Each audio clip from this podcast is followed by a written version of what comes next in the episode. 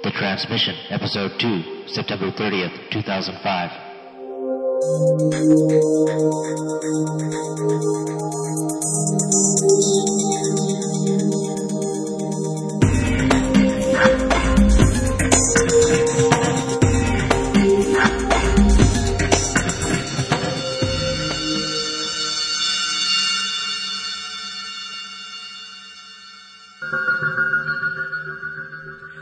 Aloha from the island. You've tuned into the transmission. This is a fan podcast dedicated to the hit TV series Lost. My name is Jen, And I'm Ryan. and we're sending this Lost cast direct to you from Honolulu, Hawaii. Mahalo. Thank you for listening. If you're new to the show, here's the plan. Every edition of the transmission includes a quick recap of the episode we just saw. We'll then talk about what we saw, what we thought, anything else that we can think of. If we've gotten any comments through our listener line or questions, we'll cover that in a feedback segment. Then we'll peek behind the curtain of the forward cabin where we'll touch briefly on upcoming episodes, rumors, spoilers, anything else that we might have heard. Of course, we'll warn you before we get to any spoilers. Now, we certainly are not radio pros, and we do not have our degrees in Lostology just yet. So we're going to depend on you to keep this show moving forward. If you got a thought, a theory, if you caught something that we missed, if you know a guy who knows a girl who saw Josh Holloway at a supermarket, feel free to tell us about it. You can call the Lost line at 808 356 0127 or you can send an email or audio file to us at lost at hawaiiup.com. That out of the way, let's get lost.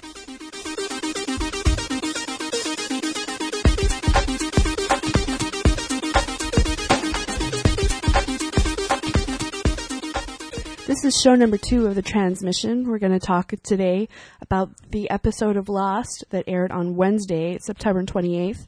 It was the second episode of the second season and it was titled Adrift. And what happened in this episode?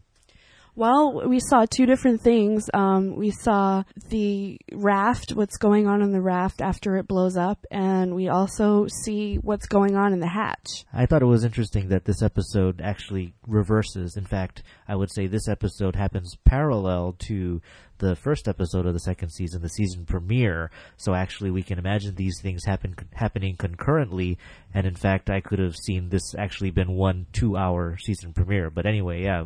So we go, we take the step back. We see the everything going on the raft just after it exploded, and uh, the folks took off with Walt, and we see what's going on at the hatch. And we, but in this, from this perspective, we see Locke go in. He drops into the hatch. He takes off his shoes.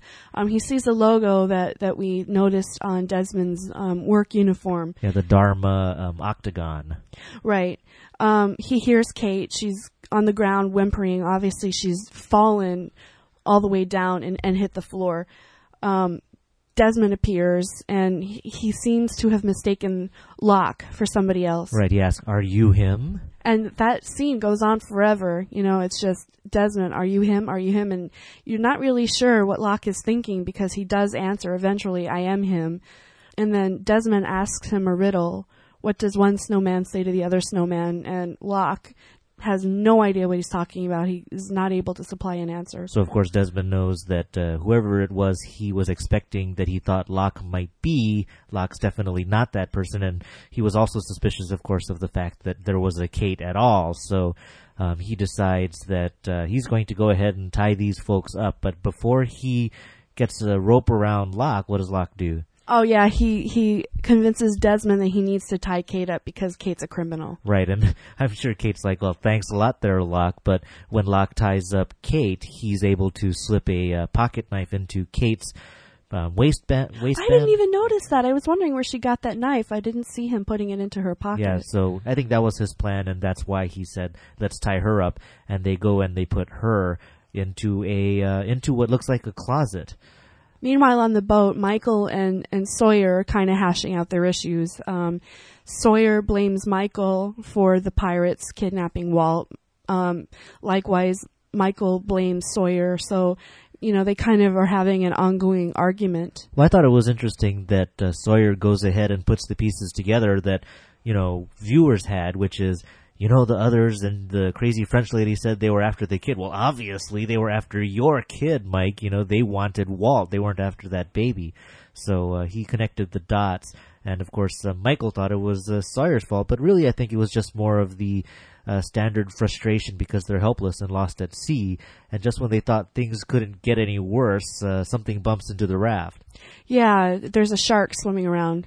Um, it's probably the situation is probably aggravated by the fact that Sawyer has been shot and is and is bleeding into the water. And in one of uh, this show's signature um, cringe moments, Sawyer uh, decides to go ahead and perform surgery with his fingers and reaches into his wound and pulls the bullet out. That's not a very pleasant 30 seconds of TV to watch. I thought one of the good lines was uh, when Sawyer realizes it's a shark, he goes, Oh, it's just a shark. I mean, compared to everything else that they've been facing on this island with uh, mysterious monsters and others, he was actually relieved that it was just a shark. To which Michael replied incredulously, Just a shark!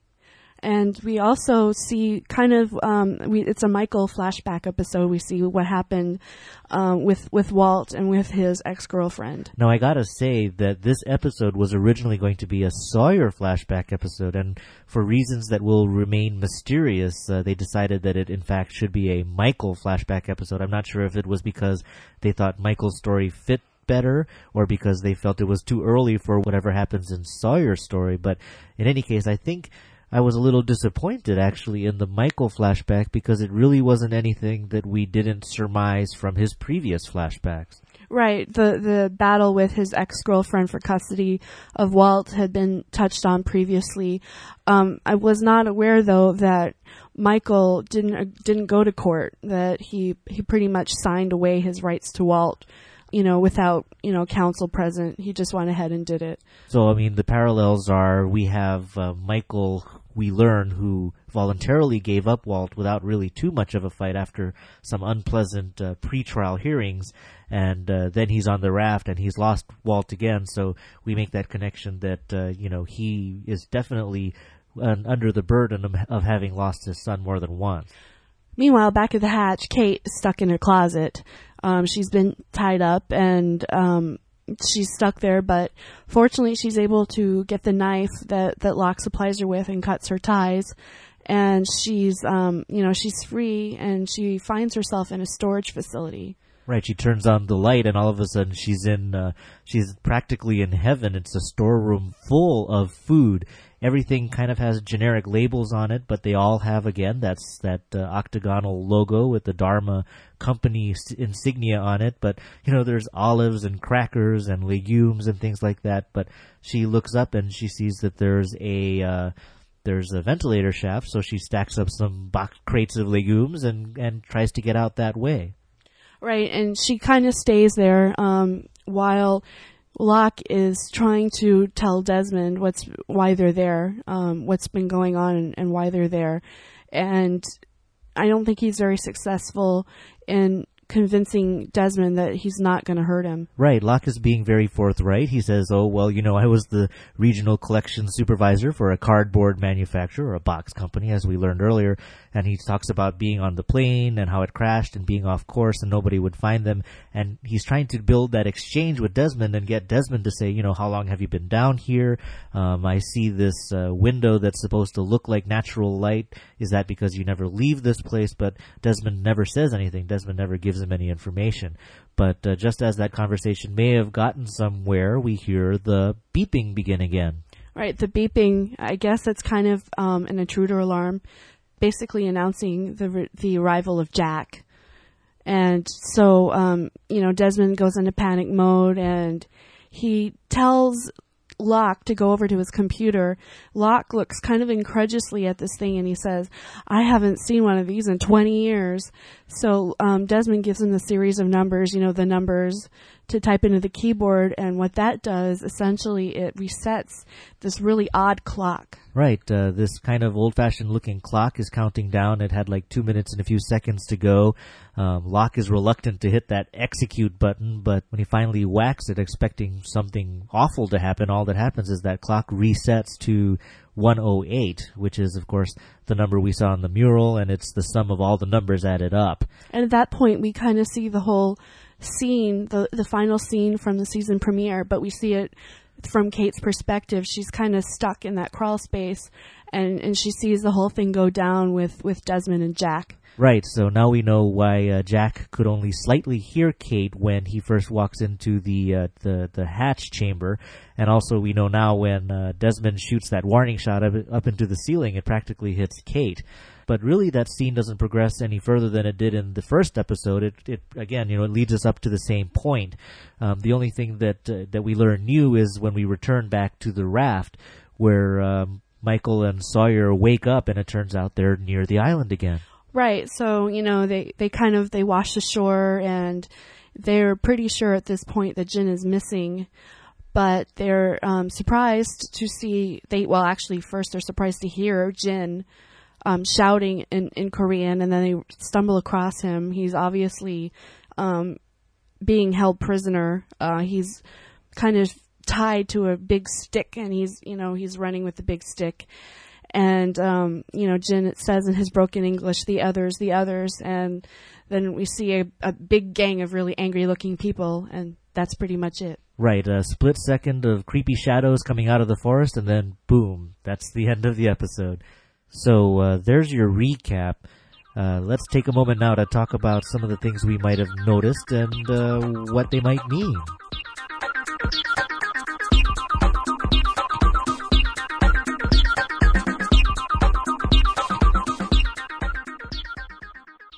So, uh, was there anything that caught your eye or anything new that we learned in this episode?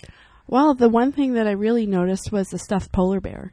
Right. Uh, Michael gives Walt as a parting gift when he says goodbye to his son uh, a toy, but the toy just happens to be a stuffed polar bear. So we're seeing a long-standing theme in Walt's life with polar bears, and of course the polar bear that appeared on the island in the very first episode. We also see Charlie and Claire in a very brief episode. Um, looks like Charlie has taken one of those statues. Right. We actually saw Charlie take the statue toward the end of the first season, but I guess you know we weren't sure what really became of that. So although this episode really focused on Michael and uh, the Raft folks and the, the Hatch folks, the one scene where we saw any other characters was Charlie and Claire, and Charlie basically reveals that he still has that statue and he's very protective of it. He doesn't let Claire play with it. We're headed for trouble there, that's for sure. I was wondering exactly who Desmond was waiting for. Right. He seemed happy to see Locke because he thought Locke was someone he wanted to see and seemed very upset and disappointed when, you know, Locke couldn't answer his riddle. So who was Desmond waiting for and, you know, what, what is he doing down in the hatch? And, you know, part of the, the conversation that Locke tried to have with Desmond, um, did reveal some things, like Desmond asks Locke, how many of your party are sick? And Locke goes, uh, is that why the inside of the hatch said quarantine and stuff like that? So clearly there's some kind of uh, there's a sickness, there's an illness out on the island, and Desmond was trying to hide from it. Um, I also noticed Desmond asked, so they're you know they're still out there, and I wasn't sure if he was meaning the uh, the rest of Locke and the, the, the survivors, or if he was meaning the rest of the world. Right? Yeah, that it kind of had that um, very ominous tone. I, th- I think he's expecting that the world has ended. But at the same time, I realized that we never found out where Ethan came from. The ill-fated Ethan who was shot by Charlie. We don't know where he came from. He might have been down there in the hatch with Desmond. Well, I definitely think that's a reasonable hypothesis. I mean, when we first see the inside of the hatch, we know there's a bunk bed, so Desmond probably wasn't alone, and we know that both Desmond and Ethan were uh, very fit, you know, sh- uh, unusually strong um, men, so there was definitely kind of that fitness element to it. I was just really struck that typing in the numbers into that terminal reset that clock. And uh, it makes me wonder, since that's also how the season premiere started, the beeping going off, Desmond waking up, typing in the numbers, and it stops, that uh, maybe that's what his life has been for the last, I don't know how many years he's been down there. Timer counts down, computer starts beeping, he types in the numbers, it resets over and over and over again for years.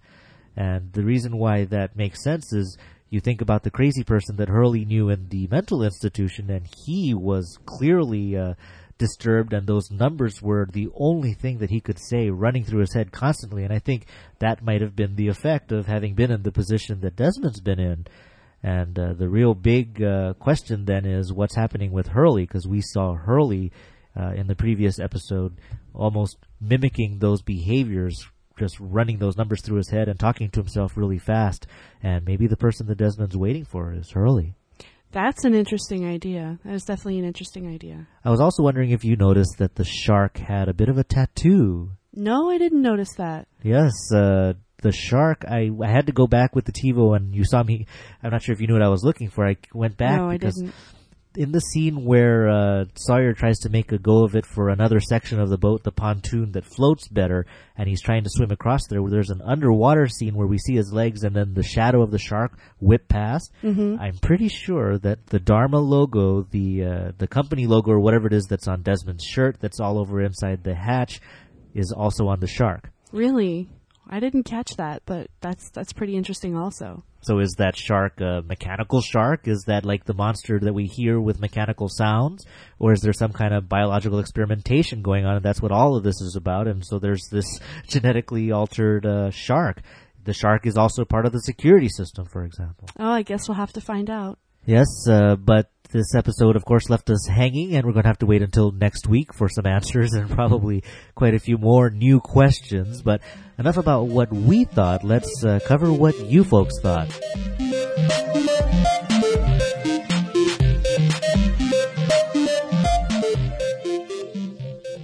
Normally, this would be where we share all of our great emails and phone calls that we get from you all, everybody, the listener. But we're just getting started, so we don't have much to share right now. All I can say is don't be shy. Don't let us do all the talking. Please share your, your reactions, your thoughts, um, anything else you have in, in mind. Set us straight. Please call the Lost line at 808-356-0127 or drop us an email at lost at hawaiiup.com. That's right. I mean, this isn't like Danielle's recording on a loop. It's a two-way transmission, and we want to hear from you. Now, uh, that's all that's come before. Now it's time to talk about what lies ahead. We are now entering the forward cabin. This is where we stow our spoilers, production notes, and other kind of stuff about Lost that we nobody has revealed yet on the show. Some of this stuff you might have seen in the press or on the internet. Some of it might be news to you, but if you don't want to know, this is where you want to stop the transmission.